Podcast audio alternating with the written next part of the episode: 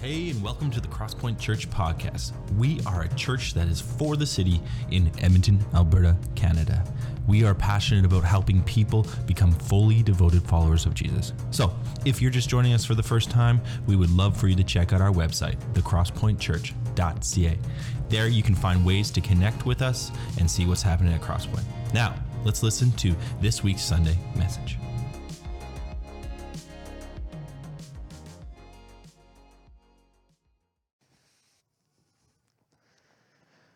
God, we thank you for the service of Brendan.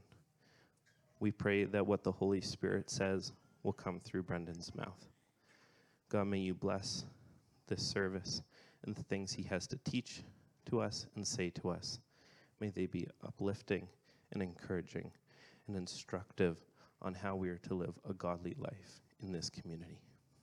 We thank you for all you've given us and for the wisdom and knowledge you have given Brendan to be able to share this important message. Amen. Amen. Thanks, Aiden. If I haven't met you, my name is Brendan. I'm the Young Adults and Connections Pastor. But I want to begin by sharing the very unlikely story of how my childhood best friend ended up on the streets of downtown East Hastings in Vancouver. Growing up, I had a best friend. His name was Jesse, and him and I spent so much time together. Our families were really good friends. We went on vacation together. We did a lot of things together, building forts, went to the same school, and we really had grown a very close connection. Now, when it came time for high school, I moved to a different high school, and so we kind of slowly drifted apart, though we stayed eh, kind of connected. And I heard through my family that my best friend Jesse had decided to move to downtown East Hastings. And so, if you're not familiar with Vancouver, uh, East Hastings is one of the largest uh, neighborhood areas of people experiencing houselessness, addictions, but also one of the largest areas of charities and services and ministries. And so, it really made me think how would someone who had grown up in the suburbs like me, who had lived a similar life, make a decision to want to move to downtown East Hastings? And so I learned of this incredible story in which he had an encounter with Jesus, who actually called him to go spend a month on the streets there. And so he spent a whole month there, you know, getting to learn the story of the people that were there, getting to learn the stories of the different ministries and services there. And so when he finally had finished his time there and he came back, him and I connected and I asked him about his experience. I said, What was it like there? And he said, Well, while I was there, I was able to find shelter. I was able to find three meals a day. I was able to find clothes and the things that I needed.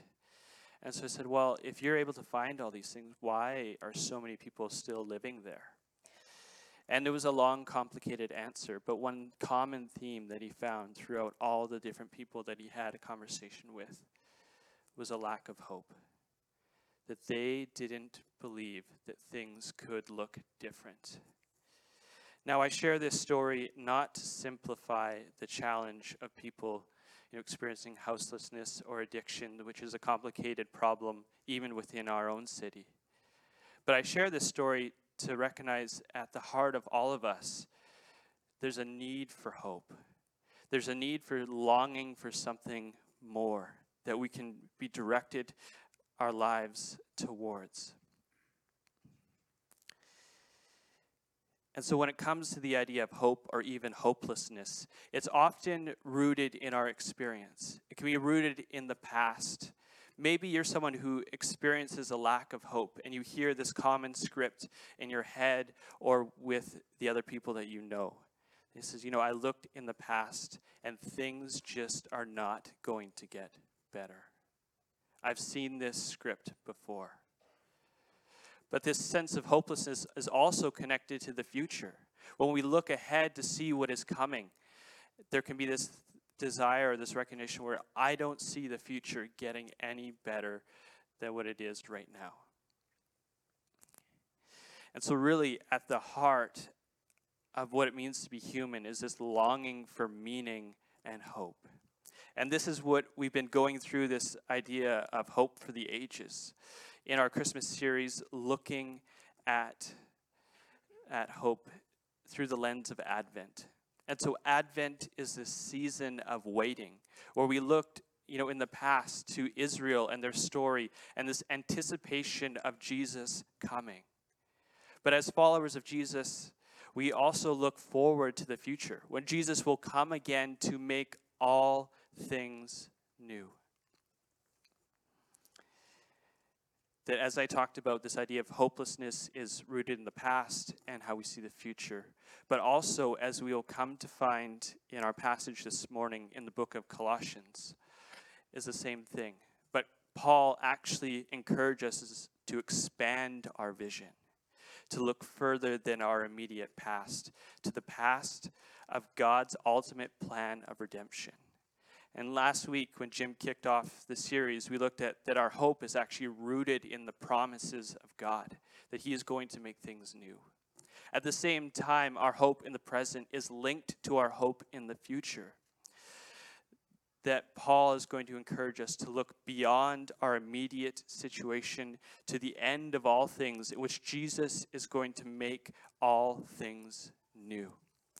And so, our big idea for this morning is that our present hope is rooted in what is promised and revealed through participating in what is to come. This is how our present hope is shaped. And so, with that being said, I encourage you to flip to the book of Colossians in uh, chapter 1, verses 24. We're going to go 24 to 29. Uh, we're just going to walk through the passage together, and then we're going to look at how that uh, unpacks our present hope. Verse 24, Paul says, Now I rejoice in my suffering for your sake, and in my flesh I'm filling up what is lacking in Christ's affliction for the sake of his body, that is the church. And so we find in this letter in Colossians, similar to the letter in Ephesians that we've been walking through, that Paul is writing this likely from jail. Paul seems to be, for some reason, do his best writing out of jail. for me, I'm like very different. I like I need to come like super early to the office, no one around, no noise at all get like double monitors going, nice cup of coffee, then then maybe I could come up with a good idea. And here is Paul, you know, in a dungy prison with chains and shackles. And here is where he does his best writing describing the life that we have in Christ. That to help kind of actually maybe understand a bit of Paul's framework, uh, there's a really interesting book uh, called Man's Search for Meaning, which is written by Viktor Frankl, who was a psychologist, Jewish psychologist, who ended up in Nazi internment camp. And so he wrote about his experience as a psychologist working with, or like living in the midst of this uh, Nazi internment camps. And one thing that he often said is that there's this real need for people to have a sense of meaning and hope and that meaning and hope would allow them to endure something that would be almost undurable. And he was saying that for some people, not for all, but for some people, they were able to see their suffering when they were able when they had hope as not suffering in of itself, but actually a sacrifice. And this is what we see for Paul as he's approaching his suffering through meaning and sacrifice for the people in which he's writing. This is shaping how Paul is viewing that he is now part of Jesus' family, writing to these uh, to this church in Colossae, encouraging them and enduring for their sake. And so, what does Paul say to them? Verse 25. He says, Of which I became a minister according to the stewardship from God that was given to me for you, to make the word of God fully known this is it. The mystery hidden for the ages and generations, but now revealed to his saints. To them, God chose to make known how great among the Gentiles are the riches of the glory of his mystery, which is Christ in you, the hope of glory. And so Paul unpacks this great mystery that had been hidden through the ages, which is now revealed that Christ is in you, the hope of glory. But who is this message revealed to? This is the interesting piece that it's revealed to the Gentiles, to the people that were outside of God's chosen elect that have now been brought in. That God often reveals his amazing message to people that are lacking, that are lost, that are on the outside. And they've been brought into something that is amazing. To understand that, I want to share about one of the greatest Christmas gifts I was able to be a part of giving. How many of you are like early Christmas shoppers? Like, let's see hands. December 1st, you're like already done all your Christmas shopping. So, a few, a few of you. How many of you are like last minute shoppers? Hands go up, and then eyes dart over to saying, you know, you haven't got my Christmas gift yet? Growing up, my dad was a notorious last minute shopper. He did all of his Christmas shopping Christmas Eve in the afternoon, like the worst time. But uh, in his defense, he was like, I don't have to worry about hiding the gifts that long. You know, you just, sometimes they're just like in the packaging, you know, still have the receipt taped onto it. You just pull it off. And, but this one year, my mom asked for a DVD player. And so my dad brought me and my two younger brothers, and we were going to go find a DVD player. And so we go with him to the mall Christmas Eve. It's chaotic. And he takes us to this store called EB Games. And so this store, they sell game consoles. But if you bought an Xbox at that time, you could buy this little adapter that plugged into the front of the Xbox that allowed it to be a DVD player. And so my dad told us about this master plan. He's like, I'm going to get your mom an Xbox with this attachment as a DVD player. Well, we were so excited to be a part of this. you know what would go really good with mom's DVD player? This game. I think she would really enjoy it. And so, you know, we, we helped him pick it out, we helped him wrap it. And you could just see on Christmas morning, my mom knew something was up because we, we, didn't, we didn't care at all about our gifts. We were like, Mom, you got to open your gift. You got to open your gift. It's, so we give her like this, the first box, which had the actual like DVD remote control. And so she opens it and we're like, we got you a DVD player. We got to open it up. You got to open up the next piece. And so she's opening up the next box. And by the time she barely has the wrapping paper off, we're like, your DVD player, it's an Xbox. and we'll help you set it up. And so we we take it and we like start setting it up and comes, you know, Christmas afternoon and my mom says, "Well, I think it's time for us to watch a Christmas movie." Oh, nope, it's not quite set up yet. We still have to we still have to do some product testing here. Make sure it's all fully functional. Hmm. Here's the thing is that the gift was from my dad for my mom. But we were brought into what was hidden, and we were part of the revealing of this amazing gift.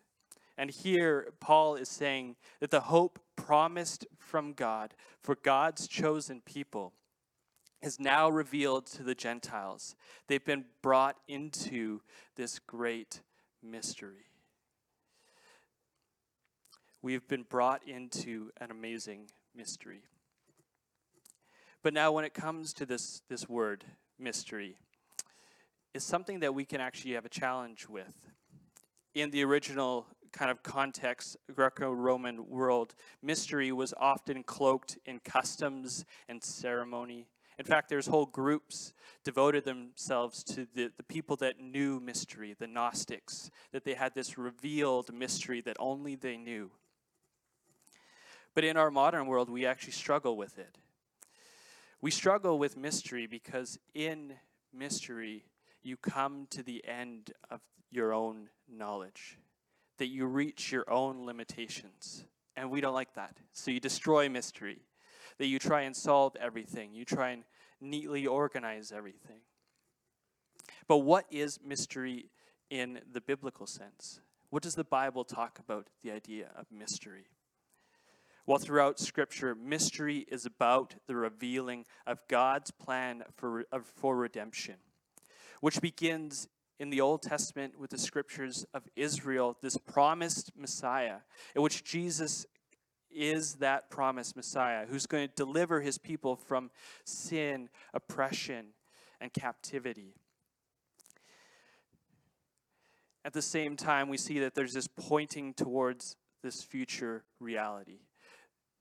This future reality of all things being made new. That when it comes to the story of Christmas, the story of the birth of Christ, that uh, next week we'll actually talk more about this future hope. But Simon, who's a prophet, who's been waiting for this hope to be fulfilled, and he finally sees the child, he finally sees Jesus, and he says that he is a light for revelation to the Gentiles and for the glory of your people, Israel. That Jesus is the revealing of God's plan of redemption. But I recognize as talking about mystery, talking about it in this way, some of you might be thinking, isn't mystery just simply intellectual laziness? Saying, I don't know what that is, let's call it mystery, and I don't have to deal with it. But that's not how Scripture talks about it. That actually our level of understanding grows even in our level of mystery. That even a couple verses down in chapter 2, uh, in chapter 2 2, Paul says, that their hearts may be encouraged, being knit together in love, to reach all the riches of full assurance of understanding and the knowledge of God's mystery, which is Christ. That Paul actually says, I want you to have full assurance of this mystery, full assurance and understanding. And the more and more we grow in relationship with people, the more and more there's a sense of mystery. Dietrich Bonhoeffer uh, in, in his book on reflections of Christmas, he talks about it this way The great mystery is not the most distant star, but on the contrary, the closer something comes to us, the better we know it, then, the more mysterious it becomes for us. The greatest mystery to us is not the most distant person, but the one next to us. The mystery of other people is not reduced by getting to know more and more about them. Rather, in their closeness, they become more and more mysterious. Which is why, when you talk to anyone who's been married for a long time, they say that there's still a lot of mystery cloaking their spouse, the person that they know the best out of anyone in the world. That the more and more they know them, the more and more that they fall in love with them, the more and more there's still this sense of mystery. And this is why Paul says that the greatest mystery is actually Christ in you. That the closer you've been brought to Jesus, that there's this greater mystery, but it's also being revealed in more and more layers as we understand this union that we receive. That if you think about it, it's incredible to ponder this reality. And it's why mystery leads to wonder. When you look at the, as we've talked about this large redemptive story that leads towards Jesus, that all of history actually culminates in Jesus, that the middle of history that theologians talk about is here Jesus' birth, the incarnation, that this, this lead and promise towards that. And then at Jesus' birth, there's this lead towards this new era in history in which Jesus is going to make all things new. This cosmic Christ has now resides within us that we have been brought into this incredible mystery and it leads to a sense of wonder. And this is why it's so helpful to reflect on the experience of Mary in the Christmas story. That in Luke 2:19 it says, And all who heard were amazed at what the shepherds had told them. But Mary treasured all these words and pondered them in her heart that for Mary, recognizing that she was carrying in her the hope of the world, her response was, uh, was wonder and to ponder this mystery. For us this morning, it's important to recognize this incredible hope that we have in our present age, that we have been brought into relationship with Jesus, that we become part of this future kingdom in the present. And so, if we are part of this reality, how should we live in light of our present hope? Well, let's continue to hear what Paul says in the final couple verses. Verse 28, Paul says, Him we proclaim, warning everyone and teaching everyone with all wisdom, that we may present everyone mature in Christ. For this I toil, struggling with all his energy that he powerfully works within me. So this morning, uh, as a way of, of applying the word to us, we're going to look briefly at our call of hope, at the goal of hope, and then finally the means for hope.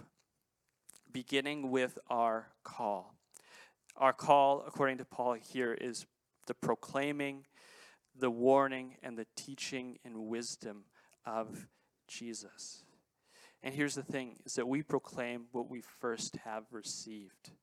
That we talked about the hope of the world is that Christ is in you. And that we actually are people that bear the hope within us. And so our role is simply to reveal that hope to the world.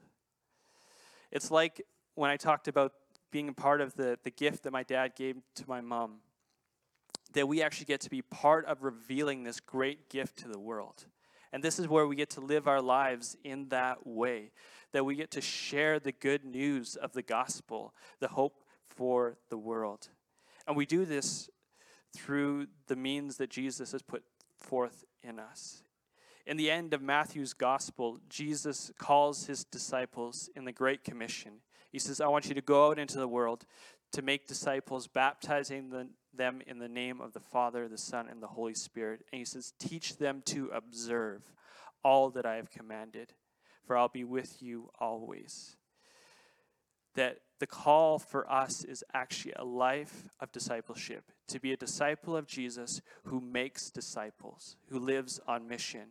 And it's this idea to teach everyone to observe all that Jesus has commanded that discipleship is not just simply about the intellect, but it's actually a whole life response to what we've received. That we are to live a way in which the gospel provides the answer.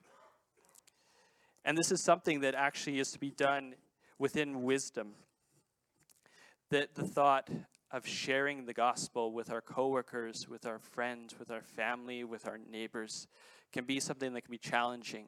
Part of it is because you feel like, man, I walk, you know, there's a level of vulnerability sharing that. And you feel like maybe I'll be misunderstood. And so we actually need to have wisdom in the way in which we share the gospel. In 1 Peter uh, 3:15, Peter says, "But in your hearts honor Christ the Lord as holy, always being prepared to make a defense to anyone who asks you for a reason for the hope that is in you. Yet do it with gentleness and respect, having a good conscience, so that when you are slandered, those who revile your good behavior in Christ may be put to shame. For it's better to suffer for doing good, if that should be God's will, than for doing evil. Yeah, you get no bonus points for being a jerk and sharing the gospel. that we are to actually do it in a, in a means of wisdom, showing gentleness and respect. That even if we are to be misunderstood, we are to live in a way where they can't argue with the style of your life. That wisdom is not only knowing the right things to say, but it's knowing the right time to say it and the right way to say it. It involves actually being in relationship with people and drawing them towards the hope that you have within you. And this leads to the goal of hope, which is, as Paul says, to present everyone mature in Christ. That it's actually about maturity within Christ. And one reason that, as we talked about, living this life of discipleship, this life on mission might be a challenge is because often we can misrepresent the goal of this hope. That if we treat maturity in Christ as a disembodied set of moral rules, an ideology to be proven, or a means of self help, we will fall glaringly short. Maturity in Christ is the transformation of our character through relational proximity. Maturity in Christ, the goal is not simply to be a good person, but the goal is actually, as we talked about, union with Jesus, relationship with Jesus. That as we grow in our relationship with Jesus, we come are drawn into him and his love, that it actually begins to transform us, in which hope, joy, meaning in life become natural byproducts of a life lived with Jesus. This is the goal in which we strive for. That you think about in eternity is, is actually about a life with Jesus. And we can actually begin that now. That as we receive Jesus, we start to walk in relationship. This is a relationship that we have walked into now that actually is going to continue into eternity. And so as we spend time with Jesus, we are participating now in what is a full life to come. And so, how do we accomplish this? How do we receive this, this relationship, this union with Jesus? How do we become mature? Well, it's through this means of toiling and struggling in his strength. Paul says, For I toil struggling with all his energy that he powerfully works within me. That Dallas Willard says spiritual formation is not uh, achieved by trying to bend our will. Rather, it's the process of bringing our lives under the constant overtures of God's grace. That Willard puts it again this way is about it's actually about participating in Jesus' life that he's living now in the world.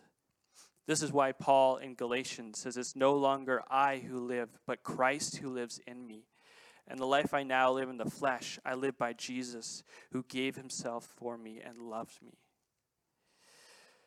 That it's about participating in this future hope in the present through the means of relying on Jesus and his strength. It's this constant coming back to Jesus. It's this growing in what we would call spiritual practices which are simply rhythms and patterns within our lives, means of drawing us back towards Jesus to receive his grace afresh. You know, if someone, for, my, for example, for myself, if I wanted to bench press my weight, you know, I could just go to a gym right now. I haven't been working out in a long time. and I could just try, put it on the bar, and just give it all I've got and give all the energy I have and it probably would not go very well. Hopefully, I would have a good spotter. But if I said, hey, here's my goal, I want to bench press my weight, what do I do? Is I start with something a lot lighter. Start with maybe the bar, and you you go back. okay, maybe I throw on some weight, you know, not that that bad. But slowly, you know, as you as you slowly go back, and you, you build up the strength. It's not this the amount of full energy that you can push, but it's this slowly coming back, this this building up of strength, this moving in this direction. But it's also done within the context of relationship, within the context of relationship with God, but also in the context of relationship with each other. That we become like the people that we walk in relationship. I don't know if you noticed, but Mike and I, we happen to be wearing the exact same thing today. you become like the people you spend time with. and maybe we dress at the same places, but but uh, a good another helpful maybe similar analogy is when I used to play hockey. There was this goalie coach that I really looked up to. That he really had a good understanding of the game and I would spend a lot of my own money and time to go, you know, to be with him, to have him teach me one on one. I would once a month drive an hour for 6 a.m. practice with him to just learn how he thinks about you know the position of goaltending and hockey. And I remember we worked for a long time just simply on my stance as a goalie and where my head was in that stance. And so we would, you know, spend a whole hour, you know, tweaking, doing these different drills, trying to build that muscle memory. And then I would go back to playing games, And I'd be like, you know, maybe for a couple days I would do what he had told me, and then I would go right back into how I was playing before. And so then the month would come back, I'd come back to him. All right, fix me. I can't stop a puck. and so we'd work again and again. And then I'd go back and come back to him and again and again until I would eventually, the way in which he has desired for me to play becomes second nature when I'm in the game. and that's similar about our life with Jesus. That it's about coming again and again back to Jesus to allow him allow these patterns to form us to become like Jesus. This is what Paul is saying about striving in Jesus' grace. That when it comes to the idea of, of grace and effort and means, it's important for us to understand. Again, Willard has a lot to say on this, but he says grace is opposed to effort, or sorry, grace is opposed to earning, not effort. Earning is an attitude, but effort is an action. And so we don't earn our way to Jesus. But as we come back to Him and we receive grace, that there's this energy, there's this effort that, that happens. And this is why Paul says, you know, he's like, I'm toiling, I'm giving everything that I have for you. But I'm doing it in the means of relying on Jesus' grace within Him. This is the means of our current hope. and maybe for you this morning, you've experienced that sense of hopelessness, where you feel like there's a real lack of hope in your life. And you feel like maybe my response is like, I just gotta, I just gotta grit it, grit my teeth, bear it, and just try really hard to change my circumstance. Maybe you're like, I know I need to pray, so I'm just gonna try and pray for two hours and just make it happen by sheer will. Problem is that'll never work. And this is this is the amazing thing about life with Jesus. It's about a life of grace. That in the midst of our lack of hope, we all have that invitation to come back to Jesus. That maybe if your desire is to become a person of prayer, you can hear the grace that you don't have to try and pray for two hours, but you can just, you know, every day pray for five minutes. Allow for that moment to come back to Jesus. Allow Him to shape you, to mold you, and then to go out into the world. And so, as we draw things towards a conclusion, reflecting on our current hope, that our present hope is revealed in what was promised. That we talked about, we can actually have assurance in the hope that we have.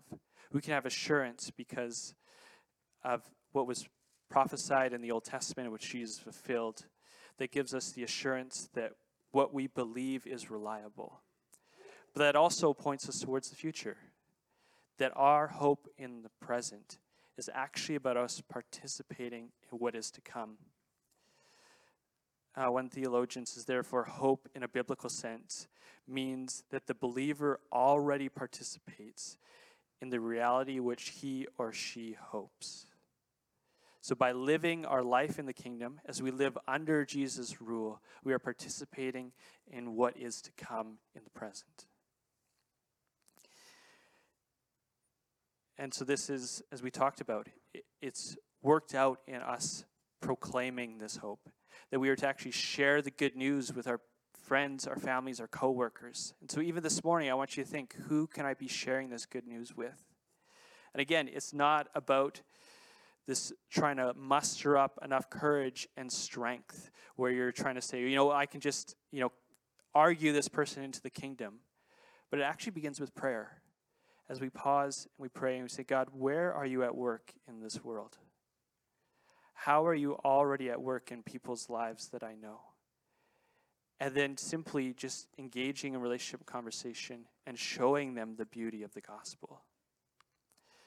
We're not trying to change someone's minds, but you're actually just trying to reveal what is already good and beautiful for them through Jesus. And then our current hope draws us towards the goal of becoming like Jesus, maturity in Christ. That it's about being formed into the image of Jesus by being with Jesus. And as we talked about, this is accomplished through the means of grace within our lives. Not something that we have to do on our own, but it's actually relying on Jesus' strength within us.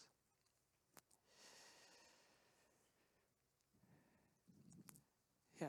So as we conclude, and I pray for us, just thinking of a way of responding. Every week we have a team that's here that likes to pray for people. Um, and maybe this actually could be a means for you to respond. Uh, if you're experiencing a sense of hopelessness or challenge, or even just a, a need for courage, that prayer, having someone else pray for you, is a means of grace. That you can come and actually receive from God, receive this grace to be empowered to be sent out as His people, bearers of hope in this world.